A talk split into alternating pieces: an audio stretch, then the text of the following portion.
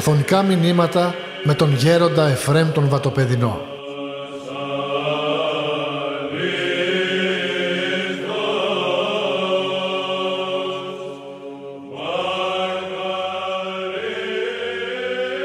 Επειδή μιλούσα σήμερα το πρωί με κάποιον ο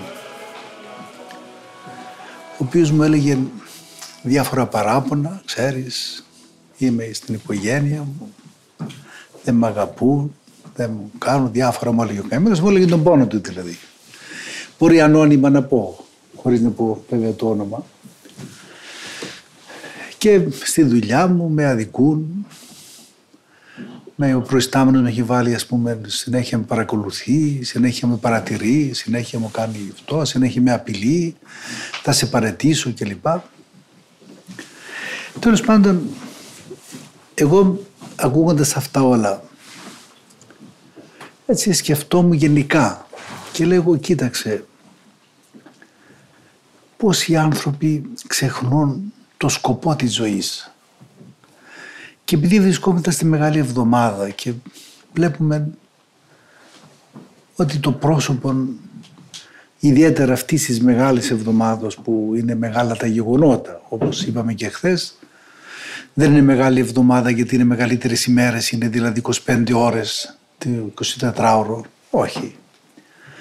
Είναι μεγάλα τα γεγονότα και είναι αλήθεια ότι εάν ο άνθρωπος, έλεγε και ο μακαριστός ο γέροντας, ο γέροντας Ιωσήφ, εάν δίνει, δώσει σημασία, δηλαδή σημασιαντή, πνευματική σημασία στα εξελισσόμενα τη Μεγάλη Εβδομάδα, τότε ξέρετε λύνει πάρα πολλά προβλήματα ο ίδιος ο άνθρωπος.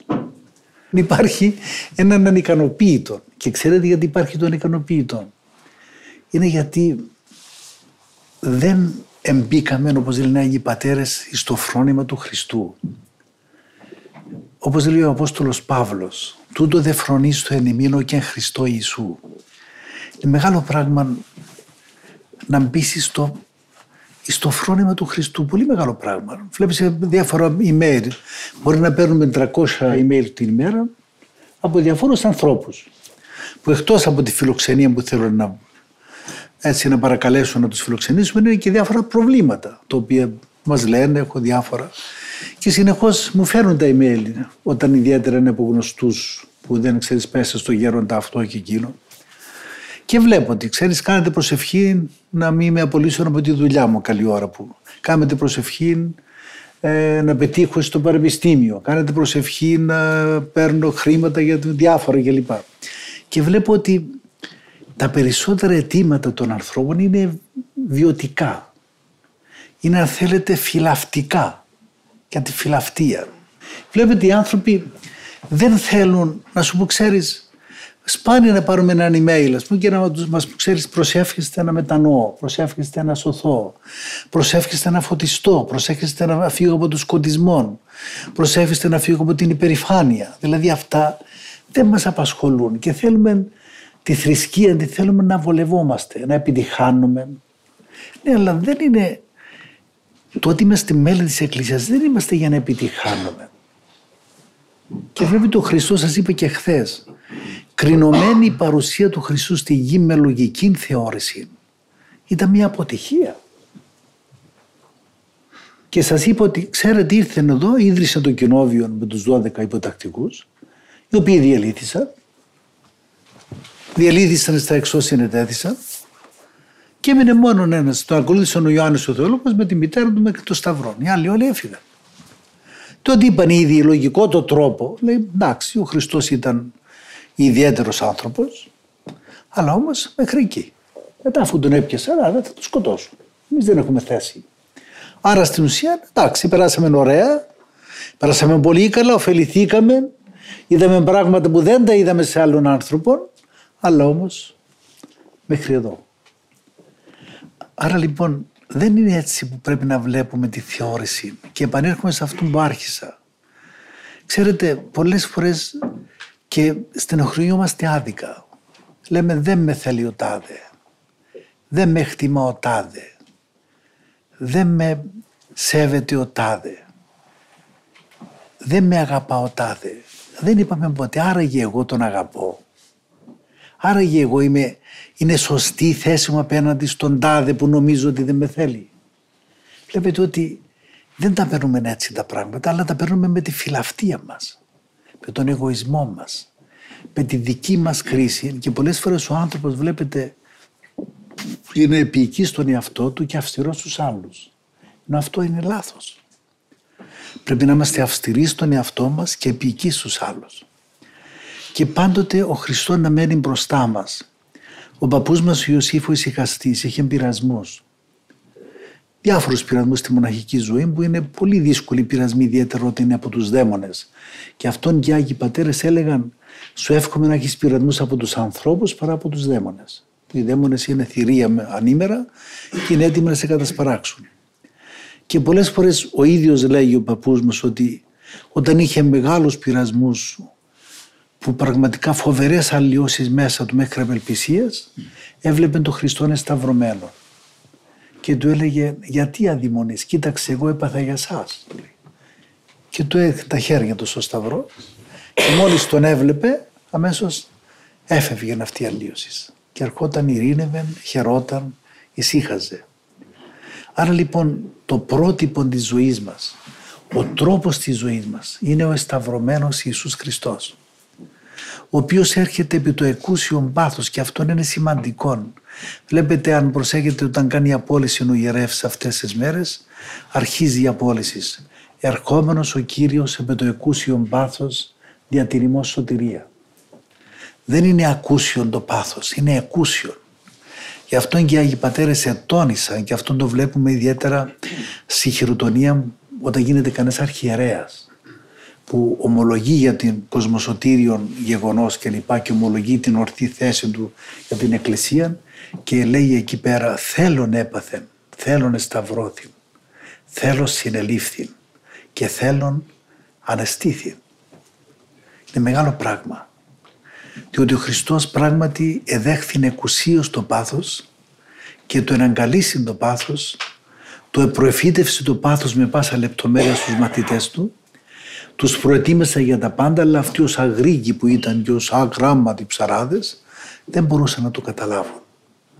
Γι' αυτό τώρα ήρθε η ώρα που έβλεπαν οι τιμένων των Χριστών, των εισαγωγικών. Τότε εφοβήθησαν, τότε τρόμαξαν, τότε αφέβαλαν. Αλλά μέσα τους όμως, μέσα τους υπήρχε η αγάπη για τον Χριστό. Γι' αυτόν και ο Ιώσηπος, ο Εβραίος ιστορικός, αν τον μελετήσετε, θα δείτε, ότι, θα δείτε ότι αναφέρει τον Χριστό ως ιστορικό πρόσωπο, τον οποίον τον κατεδίωξαν οι Εβραίοι, τον οποίον τον εσταύρωσαν οι Εβραίοι, και βέβαια δεν ομιλεί περί θεότητος του Χριστού, διότι αυτός ήταν Εβραίος, δεν ήξερε, αλλά όμως είναι μεγάλο πράγμα, διότι έχουμε μια ιστορική πηγή από έναν μεγάλο ιστορικό που λέγεται Ιώσηπος, που ομιλεί για την ιστορική και συγκεκριμένη παρουσία του Ιησού. Άρα λοιπόν, γιατί σας τα είπα όλα αυτά? Σας τα είπα αυτά για να καταλάβετε το αληθινό νόημα της ζωής. Ότι έρχομαι στον κόσμο, δεν έρχομαι για να, για να βολευτώ, δεν έρχομαι για να με χτιμούν, δεν έρχομαι, διότι ξέρετε ο κόσμος είναι τόσο ευόλιστος που αυτήν την ώρα μπορεί να σε εκτιμήσει και μέχρι το βράδυ να σε κατηγορήσει. Έτσι είναι ο κόσμος. Γι' αυτό βλέπετε οι άνθρωποι του Θεού εβοήθησαν τους ανθρώπους. Δεν περίμεναν ποτέ αναγνώριση, δεν περίμεναν ποτέ, ξέρετε, επικύρωση της ευεργεσίας ή εγκόμια για την ευεργεσία ποτέ. Διότι πάντοτε έβλεπαν τα άνω, έβλεπαν προς τα άνω, όπως λέγει στη Θεία Λειτουργία, άνω σκόμεντας καρδίας.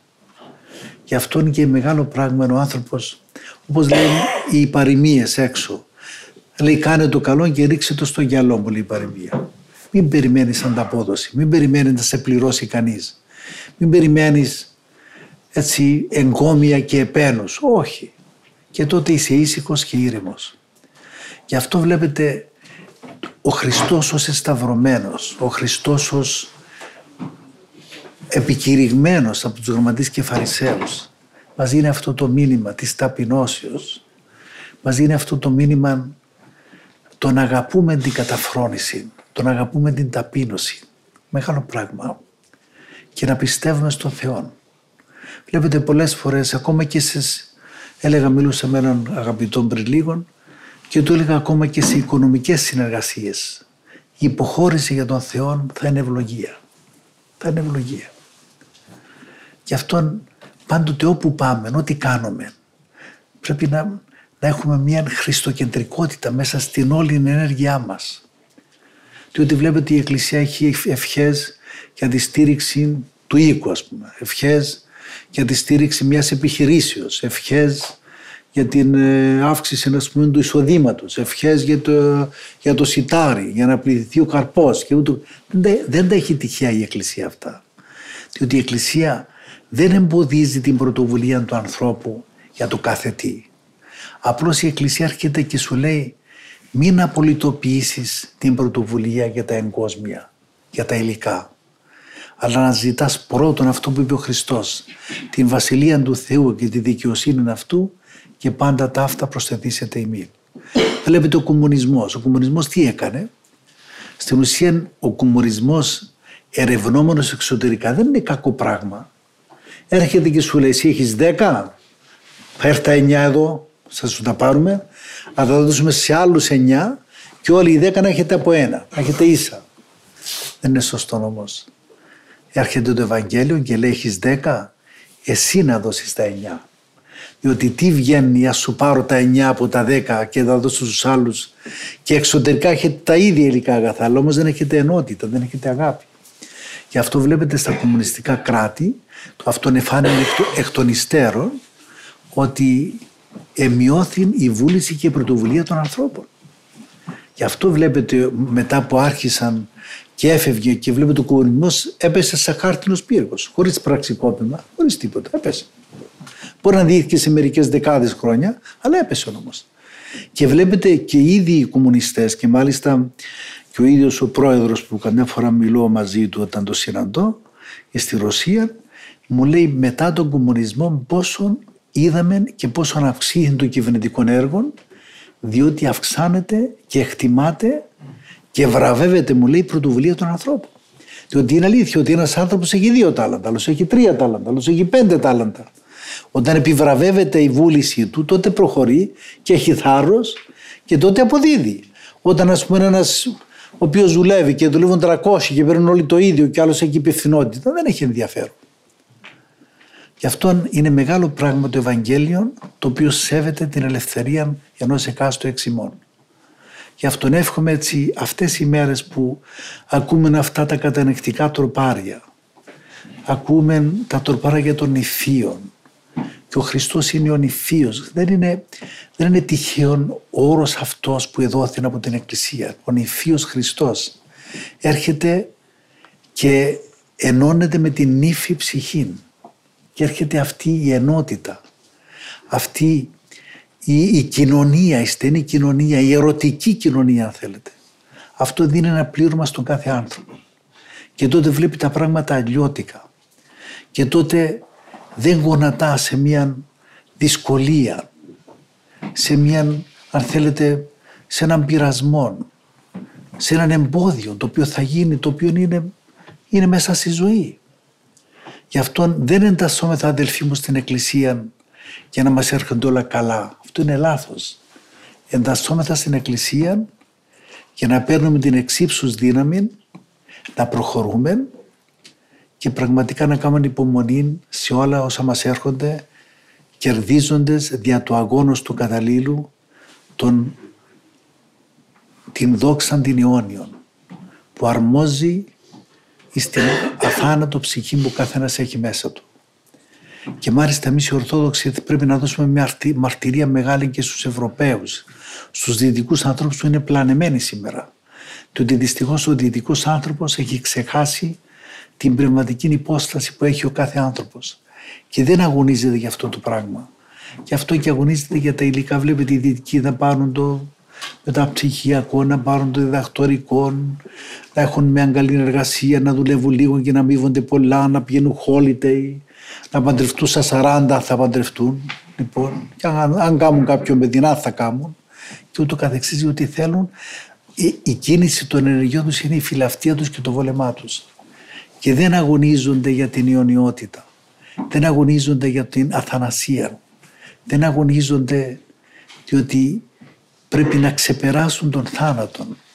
Και το μεγαλύτερο πρόβλημα, νομίζω, που υπάρχει στους, στην ανθρωπότητα είναι ο θάνατος. Και έρχεται ο Χριστός, ο οποίος θανάτω θάνατον πατήσας, πραγματικά μας ελύτρωσε και μας βοήθησε να ξεπεράσουμε το θάνατο. Μεγάλο πράγμα. Εχθές είχαμε προχθές μια κηδίανηση Σίμωνος Πέτρας. Πέθανε ένας ιερομόναχος, εξήντα οκτώ χρόνων ήταν, πατήρ Σεραπείων, και βλέπουμε εκεί που πήγαν να τον κατεβάσουν κάτω, ενώ πέθανε πριν δύο μέρες και τον έφεραν απ' έξω, ήταν οικονόμος σε έναν μετόχη στην Ορμίλια, και πήγαν να τον κατεβάσουν κάτω και ήταν το σώμα του σαν λάστιχο. Σαν λάστιχος, σαν που να πέθανε την ίδια στιγμή. Δηλαδή ήταν ευλίγιστος. Γιατί οι αγιορείτες μοναχοί είναι πάντοτε ευλίγιστοι. Και αυτό είναι ένα δείγμα της αιωνιότητος. Είναι ένα δείγμα της υπερπέρας ζωής, το οποίο φαίνεται στον άνθρωπο που αφιερώνεται στον Θεό. Γι' αυτό όταν ήταν ο πρίγκιπας ο Κάρολος εδώ στην, στο Βατοπέδιν, έτυχε να, να κοιμηθεί ο πατήρ Διονύσιος στη σκήτη της Κολιτσού, και τον πήρα μαζί μου και του είπα και τον προετοίμασα και του λέω, έλα που θα κατεβάσουμε τον, τον νεκρόν στον τάφο να δεις πόσο είναι ευλίγιστος ο νεκρός. Μου λέει, μα είναι δυνατόν αυτό, μου λέει.